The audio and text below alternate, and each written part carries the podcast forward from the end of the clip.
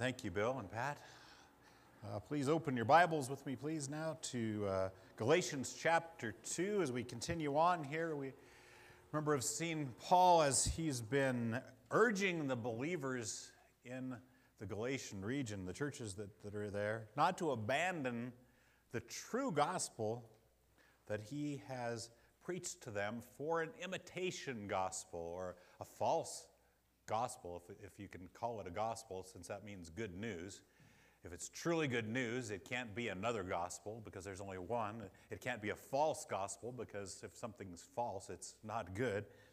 And so he's been emphasizing to them that what they received was truly uh, legitimate and valid. First of all, he talks about how he himself independently received this good news from Jesus himself. Uh, he didn't go to Jerusalem to get his information from the other apostles, but Jesus taught it to him directly. And then he didn't even spend time really with the apostles other than, than a brief visit to Jerusalem in those early years.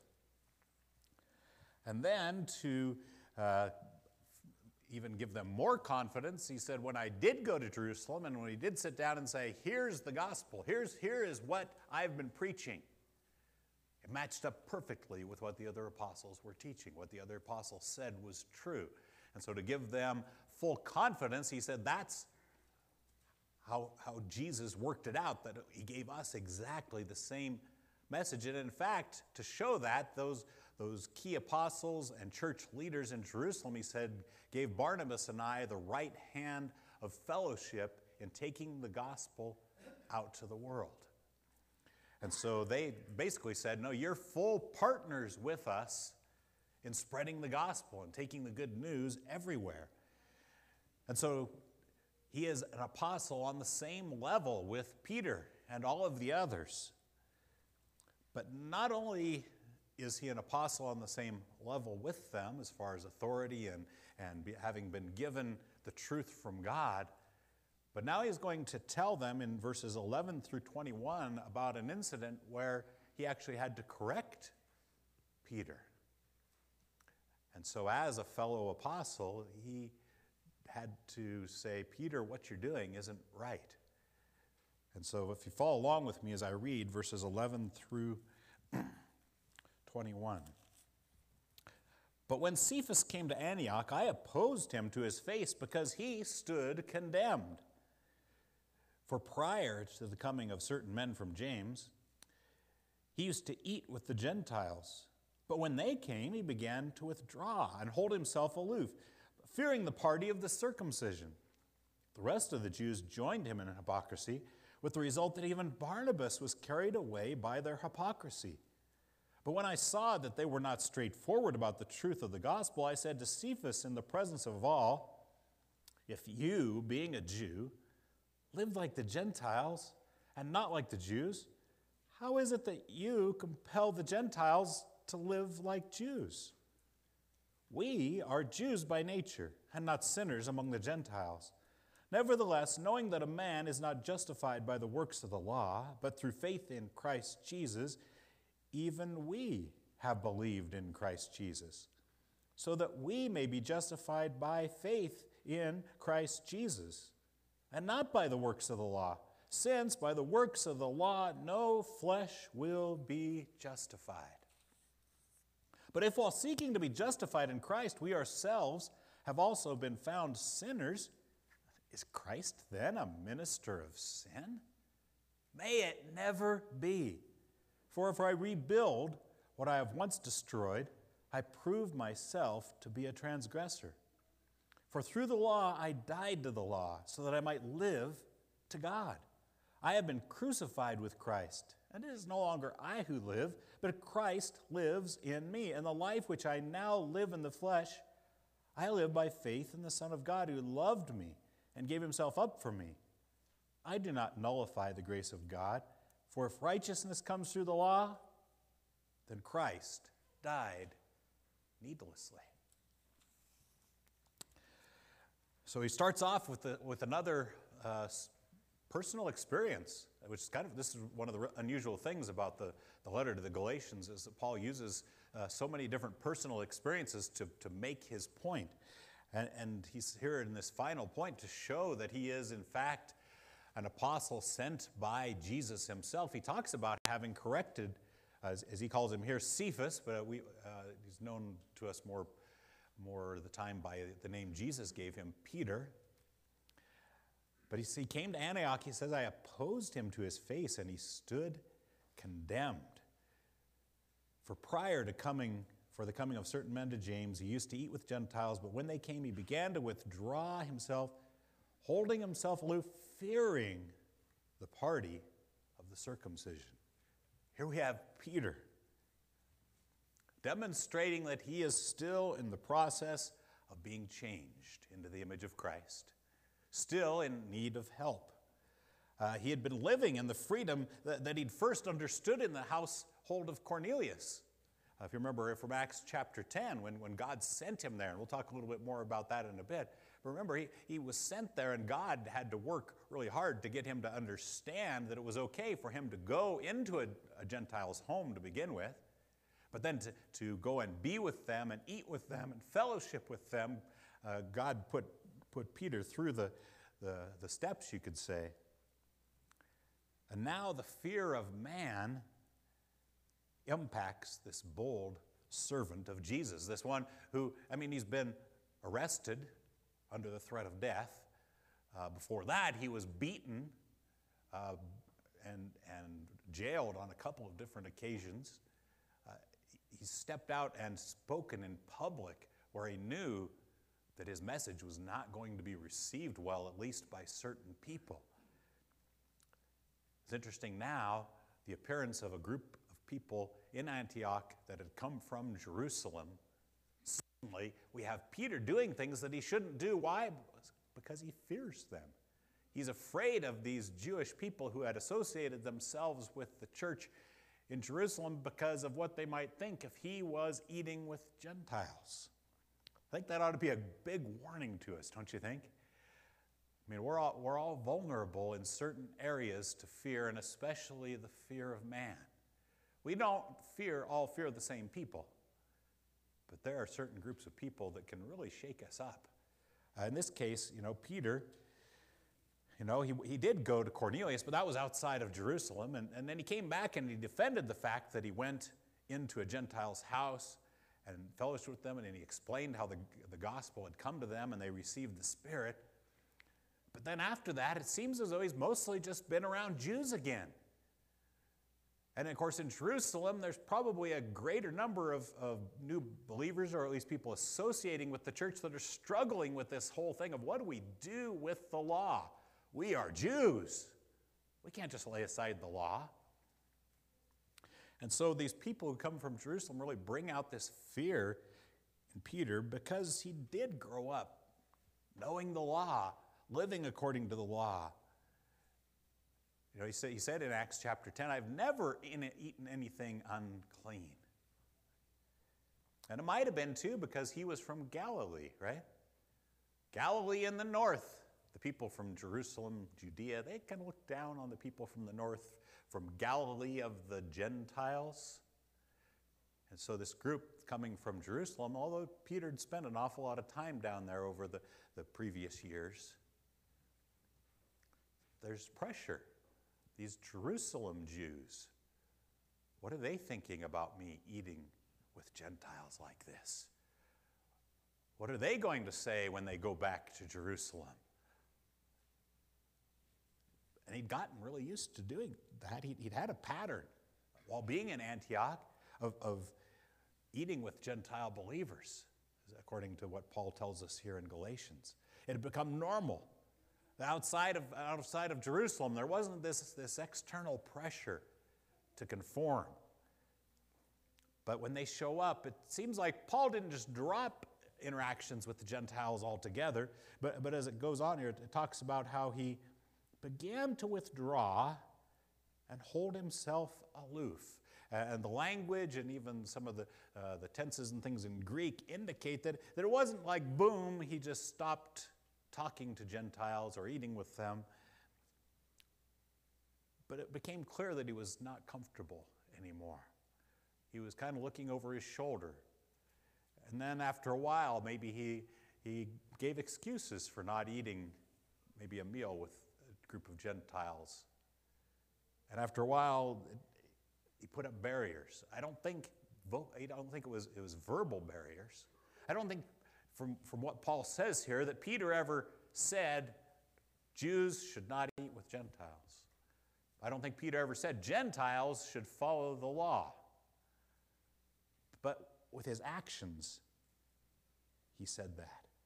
It was really more of his, his, his manner, his, his lack of welcome in the way that he acted toward them that was telling the Gentile believers, Peter's not happy with us. Peter really wishes we would, we would do things like Jews do. Peter's a little annoyed, or Peter's kind of concerned that we don't do that like he does. And Paul, as he watches this, understands over, over a period of time that there's something has to be done. And Paul has to correct a fellow apostle. Um, later on, Paul will write to Timothy in 1 Timothy 5 about how to correct an elder. And so this is really kind of the closest we have to the idea of, of a fellow apostle correcting another one. But 1 Timothy 5, verses 19 and 20, it says, Do not re- receive an accusation against an elder except on the basis of two or three witnesses. Those who continue in sin rebuke in the presence of all, so that the rest will be fearful of sinning. And there's two things here. The first part is, is, is use caution when rebuking a, a leader in the church. Uh, make sure that what it is you're, you're bringing up is valid. And, and we see that, that Paul watched Peter for some time, it seems like. It doesn't seem like the first time he saw something that didn't look quite right, he, he, he called you know, Peter on the carpet. But he watched and he saw this, this pattern developing and he saw divisions starting to happen in the church. But notice he also corrected him publicly because the damage was being done publicly because of Peter's position. Peter, as, as an apostle, I think functioning as an elder in, in the church, was causing people to stop and change the way they were believing, not because he was teaching it in words, not because he was, because he was preaching it, but because he was living it.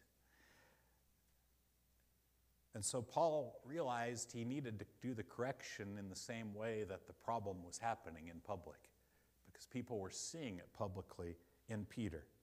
In fact, a few chapters later, in Galatians chapter 6, verse 1, uh, we understand that, that Paul wasn't doing this because he enjoyed, you know, bringing somebody else down. He wasn't doing this, you know, to prove that, yeah, I'm an apostle and I can rebuke. No, uh, he'll, he'll talk to the Galatians about how to deal with someone when you find that they're sinning. And he says there, brethren, even if anyone is caught in a trespass, you who are spiritual, restore such a one in a spirit of gentleness, each one looking to, to yourself so that you too will not be tempted. And so the fact that Paul is, is going to Peter and, and he's, he's rebuking him publicly, but I don't think his tone was angry. I don't think his tone was sharp. I think he was gentle, but I think he was firm because it was very important that they get this right. But Paul also, since he understood that he could fall in the same way, right? From what he wrote in just a few chapters later, you, you could fall into sin yourself, so keep that in mind. Be gentle when you correct. So Paul isn't enjoying this, putting himself above, above Peter. He's simply doing what is necessary for the sake of everyone, in, including Peter. This is for his good. Because really, what Peter was doing was Peter was teaching something false by example rather than by words. If you see verse 13, there he says, For the rest of the Jews joined him in hypocrisy, with the result that even Barnabas was carried away by their hypocrisy. And here, Peter as a leader. His, his actions are noticed. And the other Jews who are there are looking to him to lead the way in the way that he, he does what he does.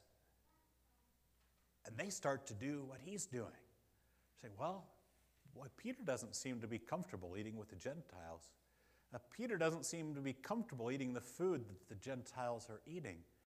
Uh, Peter uh, doesn't, I don't think he's, he, he really wants us to mix in with these people who have believed in Jesus. And so there's a silent division now growing within the church in Antioch. Uh, the pressure grows to the point that even Barnabas goes along with it. Barnabas, who you know had been you know, Paul's partner in taking the gospel to the churches in Galatia, got pulled away because Peter had been his leader in Jerusalem prior to working with Paul.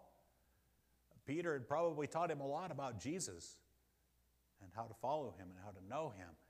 And so as he watches, here even Barnabas, this, this great missionary leader, goes along to the fact, really, that where, when, when uh, Paul uh, begins to speak a little further down, he actually says at the end of verse 14, How is it that you compel the Gentiles to live like Jews?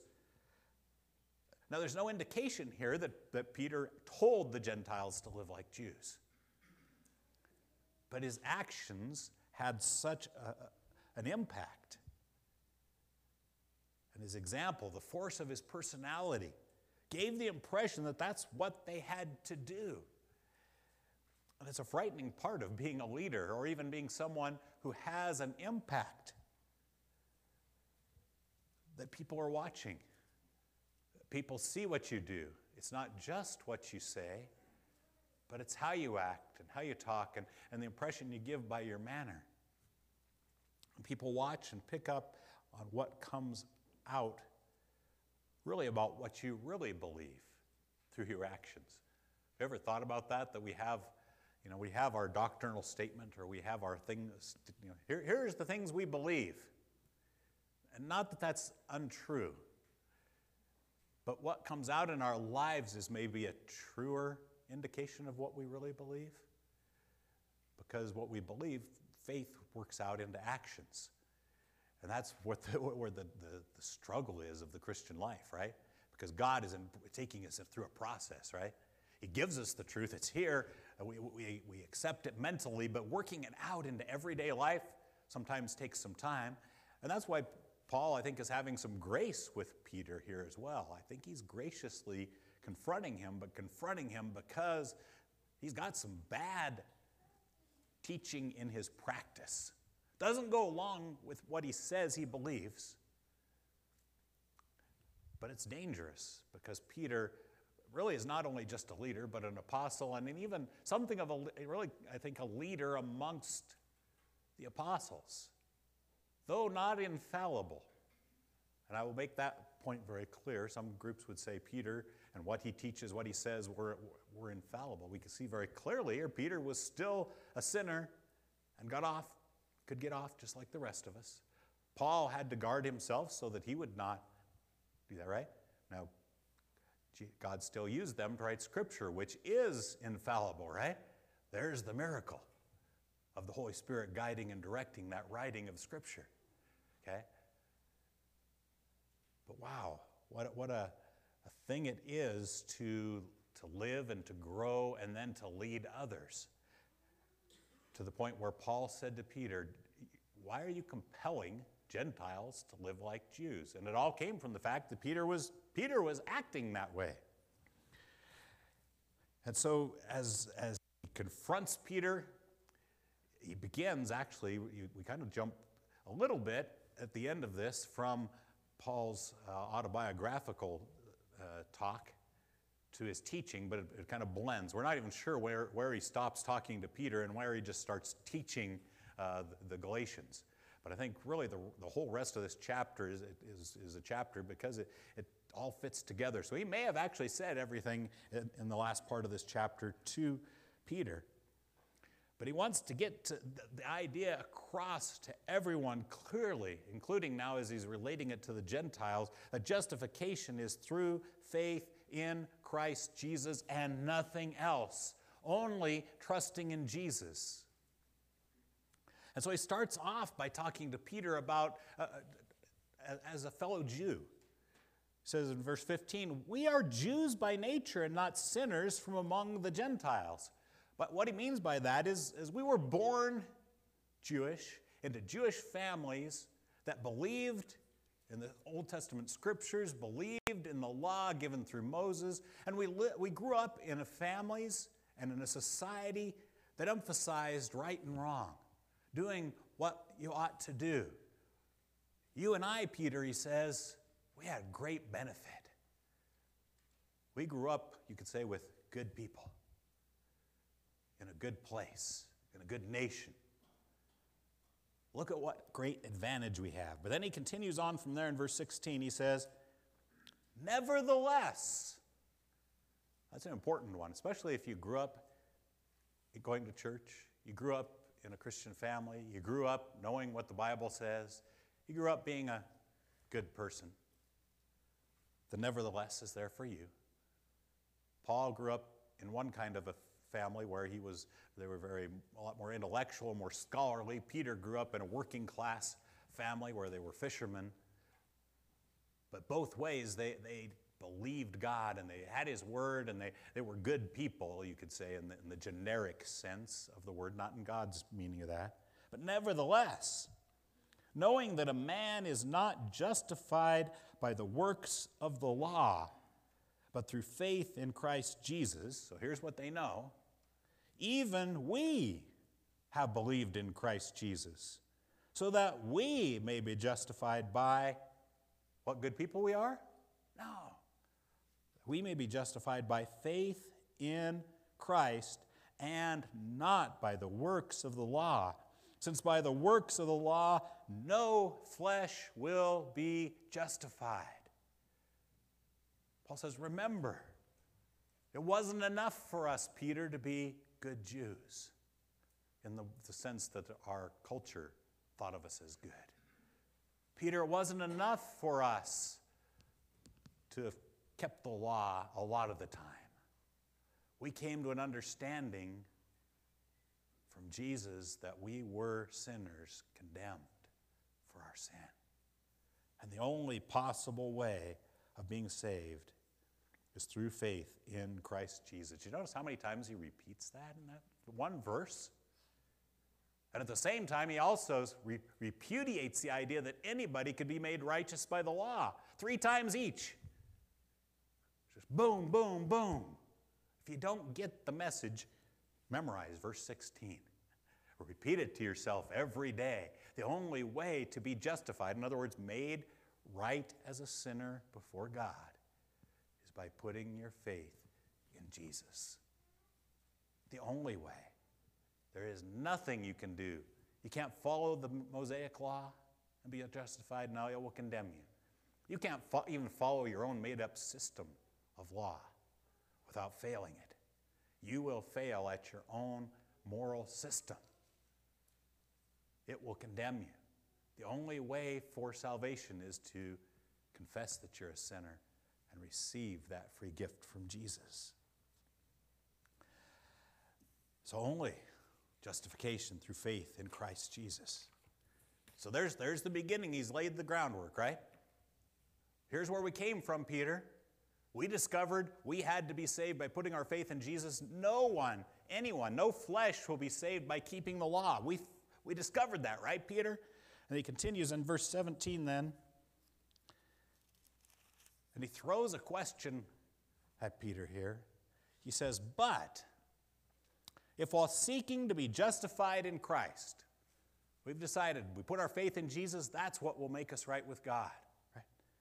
We ourselves have also been found sinners. Well, what's he talking about? Well, he's pointing at Peter's, by his actions, saying, You need to keep the law.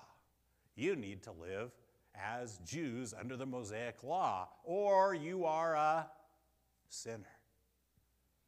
That's what Peter's been saying by his actions. So he says to Peter, if we're sinners because we're not following the law, Is Christ then a minister of sin? Because why did we say we were no longer under the law? Well, it came from Jesus. It came from Jesus. So, so Paul's saying, let's think this through, Peter. If you're saying these Gentiles are sinners because they're not under the law, then you're claiming Jesus is leading people into sin because Jesus said the day of the law was over. Look at what Jesus taught in Matthew 7, verses 14 through 19. Or I'm sorry, Mark 7. Mark 7, 14 through 19.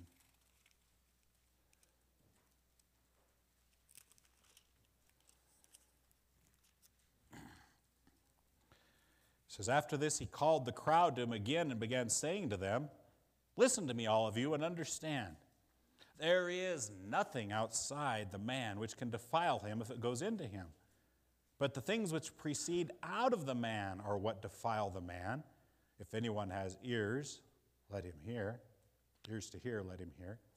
But when he had left the crowd and entered the house, his disciples questioned him about the parable, and he said to them, Are you so lacking in understanding also? Do you not understand that whatever goes into the man from the outside cannot defile him?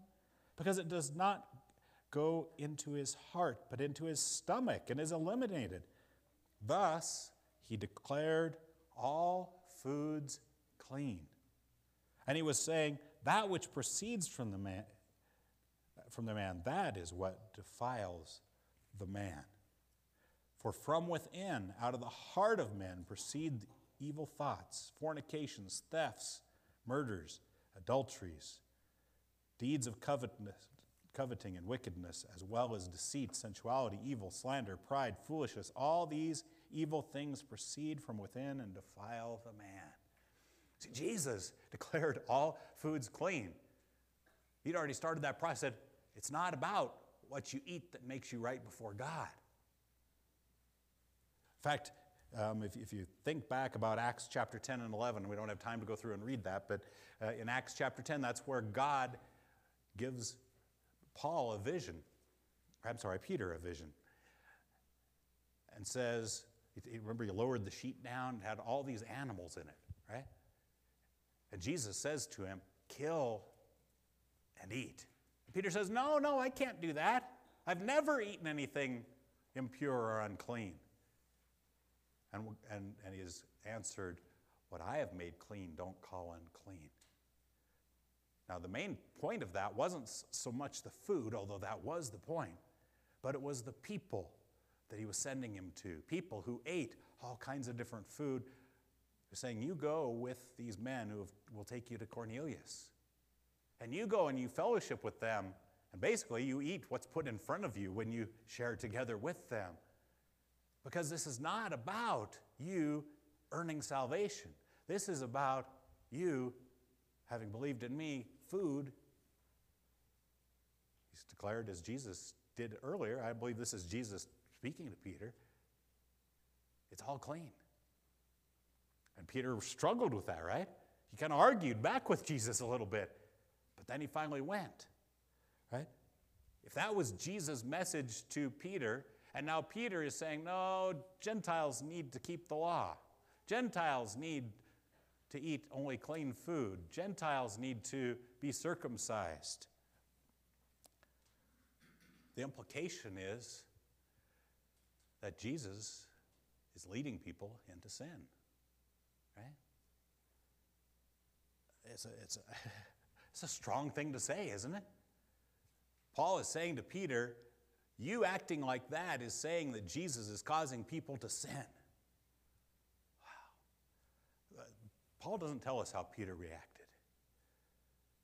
I've got a feeling he may have reacted similarly to when Jesus looked at him after he had denied him three times with a broken heart. Then it says he went out and wept bitterly. I can't, I'm certain that Peter repented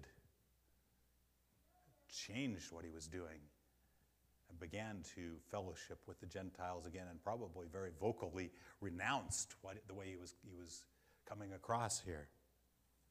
But Paul continues on with what he was saying, verse 18 For if I rebuild what I once destroyed, I prove myself to be a transgressor. In other words, Peter, do you want me to do what you're doing and raise up the law again for all people in the church? Well, if I do that, you know the only thing it's going to do for me? It's going to prove me to be a lawbreaker. That's what that last word means transgressor. Lift up a law, guess what? It's just going to condemn you. But by believing in Christ, we were removed from being condemned. We were taken out of that. So why would I rebuild that? As he says at the beginning of verse 17, may, or at the end of verse 17, may it never be.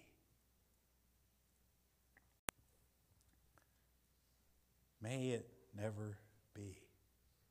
Because that would just make me a man headed for death again. But verses 19 through 21, Paul makes clear here that's what we've gotten out of. That's what we have escaped in Christ. He says, For I have been crucified. I'm sorry, I'm back to verse 19. For through the law I died to the law so that I might live to God. The law just said, You're a sinner, you deserve death. And Paul is saying, So I died. The law's penalty has been carried out, well, not on me, but on Jesus on my behalf. But he goes on to say, I have been crucified with Christ. Because I have entrusted myself to him, his death is my death now. I dwell in him, he dwells in me. Therefore, the law which said I should die, the death's been paid. I'm out from under the penalty but I'm also out from under the law itself. And so, as far as the law is concerned, I am dead. Verse 21 or verse 20, I have been crucified with Christ. So if you're dead, the law has no more jurisdiction over you. It can't direct you in anything anymore. It served its purpose of pointing out your sin. But now he says Christ lives in me, and the life which I now live in the flesh, I live by faith in the Son of God who loved me and gave himself up for me. So it's not just that I died, but because Christ is united with me, his life is mine. Christ lives in me. There's nothing to be condemned in his life, is there? His life, which, if the law is going to look at me, it only sees his life. It only sees his record. It only sees who He is. But since I'm dead, it doesn't matter. The law has no claim on me, but now how do I live? Well, I live by faith or trusting the Son of God who gave Himself up for me. I live out of my relationship with my life giver, not out of obedience to an external law.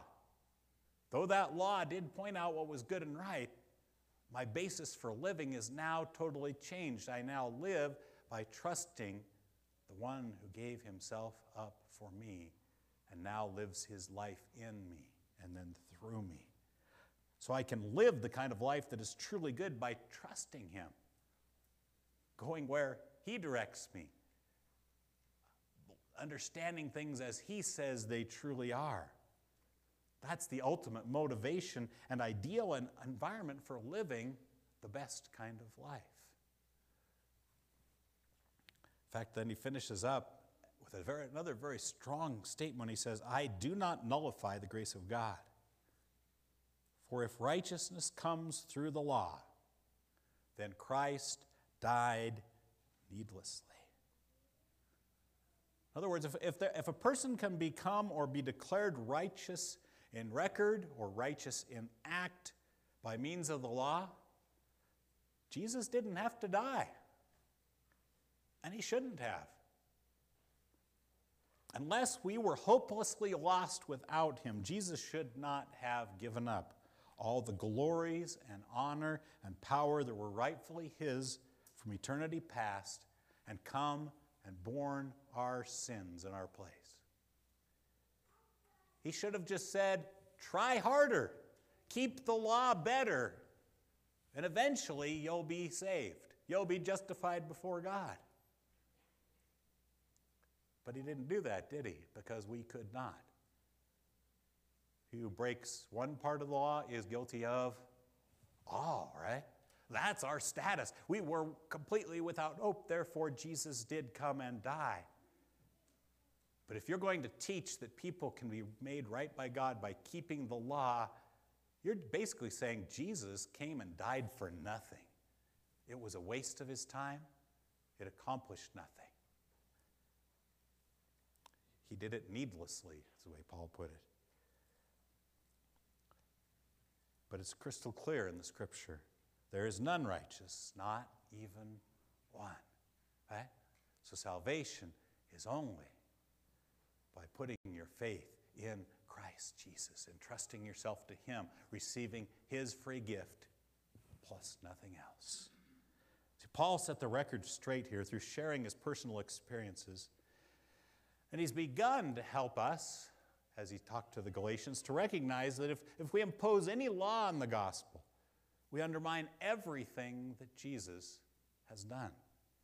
To be saved, we must be completely relying on what Jesus did, on only on what Jesus did, and none of our own good actions. So, continuing to, continuing to rely on Him completely, He'll then change our thoughts, our words, and our actions, but from within.